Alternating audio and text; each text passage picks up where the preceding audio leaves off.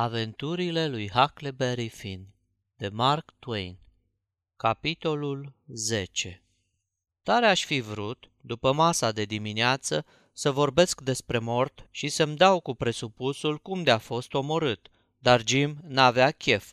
Zicea că asta aduce ghinion și că, pe deasupra, s-ar putea ca mortul să se mai facă și strigoi și să ne dea târcoale, ci că morții neîngropați se fac strigoi, mai lesne decât îi care zac frumușel în mormintele lor. Mi s-a părut că are dreptate, așa că n-am mai spus nimic. Dar gândurile nu-mi dădeau pace și ardeam de nerăbdare să aflu cine îl omorâse pe omul ăla și de ce. Tot scotocind prin boarfele furgăsite, am dat peste 8 dolari de argint, cusuți în căptușeala unui palton vechi.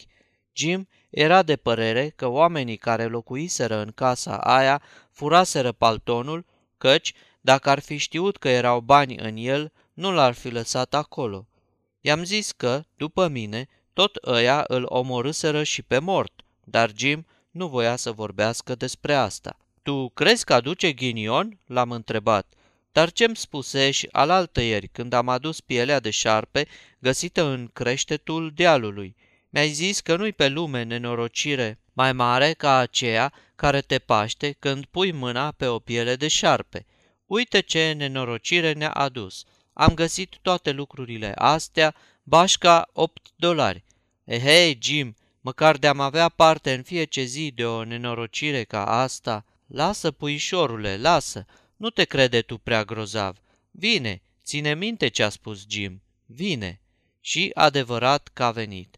Jim mai spusese asta marți. Ei bine, vineri după prânz, stăteam tolăniți în iarbă pe culmea dealului. Mi se isprăvise tutunul. Mă duc eu în peșteră să iau nițel tutun și înăuntru ce văd? Un șarpe cu clopoței. L-am omorât și m-am gândit să-i joc un renghi lui Jim. Am așezat șarpele pe pătura lui în așa fel ca să pară viu.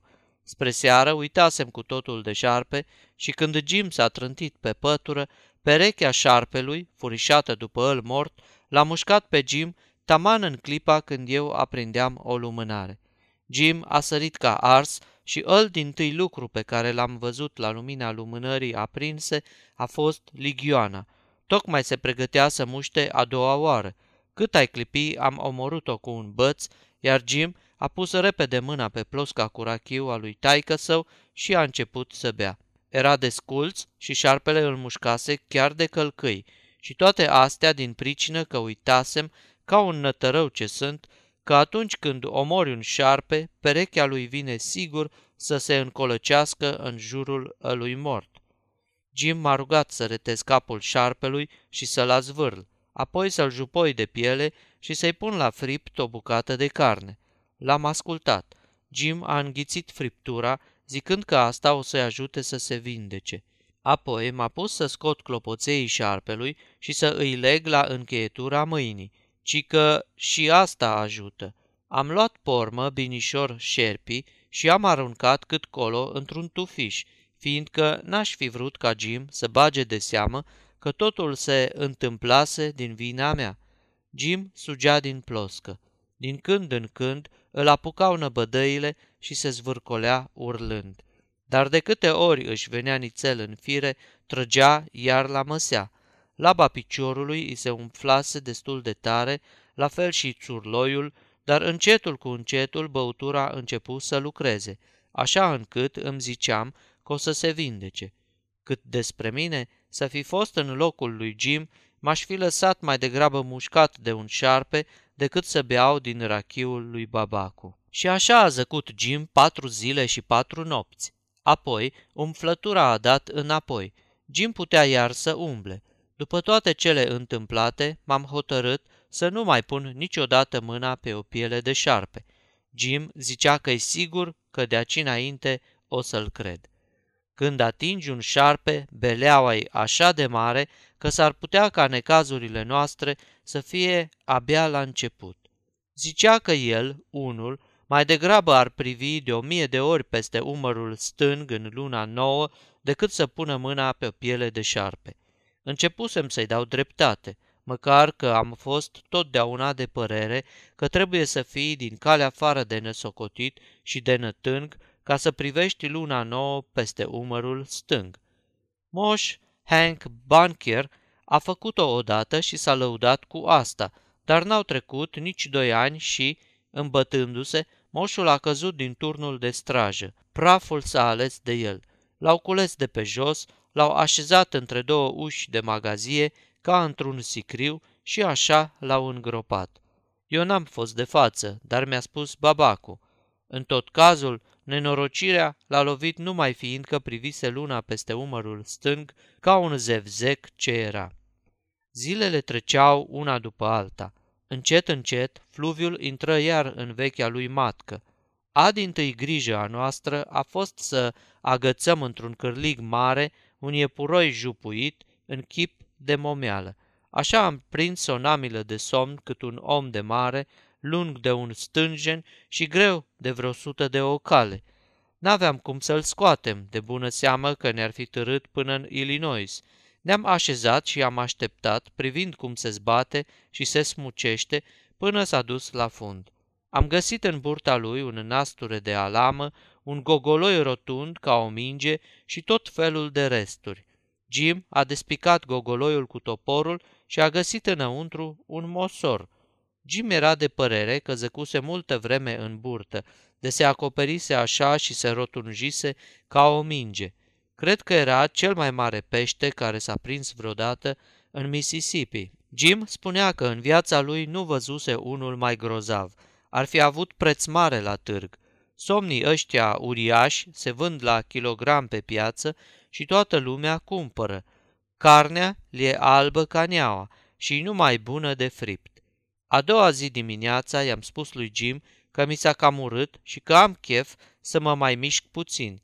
Mă bătea gândul să dau o raită până dincolo, ca să văd și eu ce se mai întâmplă. Lui Jim i-a plăcut ideea mea, dar zicea că trebuie să merg noaptea și să fiu cu ochii în patru. Se mai gândi ce se mai gândi și îmi spuse că n-ar fi rău să mă îmbrac ca fată, punând pe mine ceva din bulendrele pe care le găsisem în căsoaie. Bună idee! Am luat una din rochiile alea de stambă, am scurtat-o și, după ce mi-am suflecat pantalonii până la genunchi, m-am vărât în ea. Jim mi-a prins-o la spate în copci, îmi venea destul de bine. Mi-am pus bonețica și am legat-o sub bărbie. Acu, de-ar fi vrut careva să-mi vadă fața, trebuia să se uite ca printr-un burlan de sobă. Jim zicea că nu o să mă recunoască nimeni, nici măcar ziua în amiaza mare. Toată ziulica m-am vânzolit cu straiele alea pe mine ca să mă deprind cu ele și cu încetul am izbutit. Dar Jim zicea că nu prea umblu ca o fată și că una-două îmi ridic rochia ca să bag mâna în buzunarul pantalonilor. Am ținut seamă de asta și a fost ceva mai bine. Cum s-a lăsat întunericul, am pornit cu luntrea de-a lungul malului spre Illinois. Am trecut dincolo, nițel mai jos de debarcader, dar curentul m-a dus până la marginea târgului. Am legat luntrea și am pornit-o pe mal. Într-o căsuță, care nu mai fusese locuită de multă vreme, ardea o lumină și mă întrebam cine s-o fi aciuiat acolo. M-am furișat până la fereastră și m-am uitat înăuntru. La o masă de brad pe care ardea o lumânare, ședea o femeie de vreo 40 de ani și împletea la ciorap. Fața ei nu-mi părea cunoscută. De bună seamă că era o străină, fiindcă pe localnici îi știam pe toți. Norocul meu, căci începusem să-mi pierd curajul. Mi-era teamă să nu mă recunoască oamenii după glas. Femeia asta, chiar dacă nu era în târgușor decât de două zile, putea să-mi spună tot ce voiam să știu. Așa că am bătut la ușă, făgăduindu-mi să nu uit că sfată. Sfârșitul capitolului 10 Aceasta este o înregistrare Cărțiaudio.eu. Toate înregistrările Cărțiaudio.eu sunt din domeniul public. Pentru mai multe informații sau dacă dorești să te oferi voluntar, vizitează www.cărțiaudio.eu.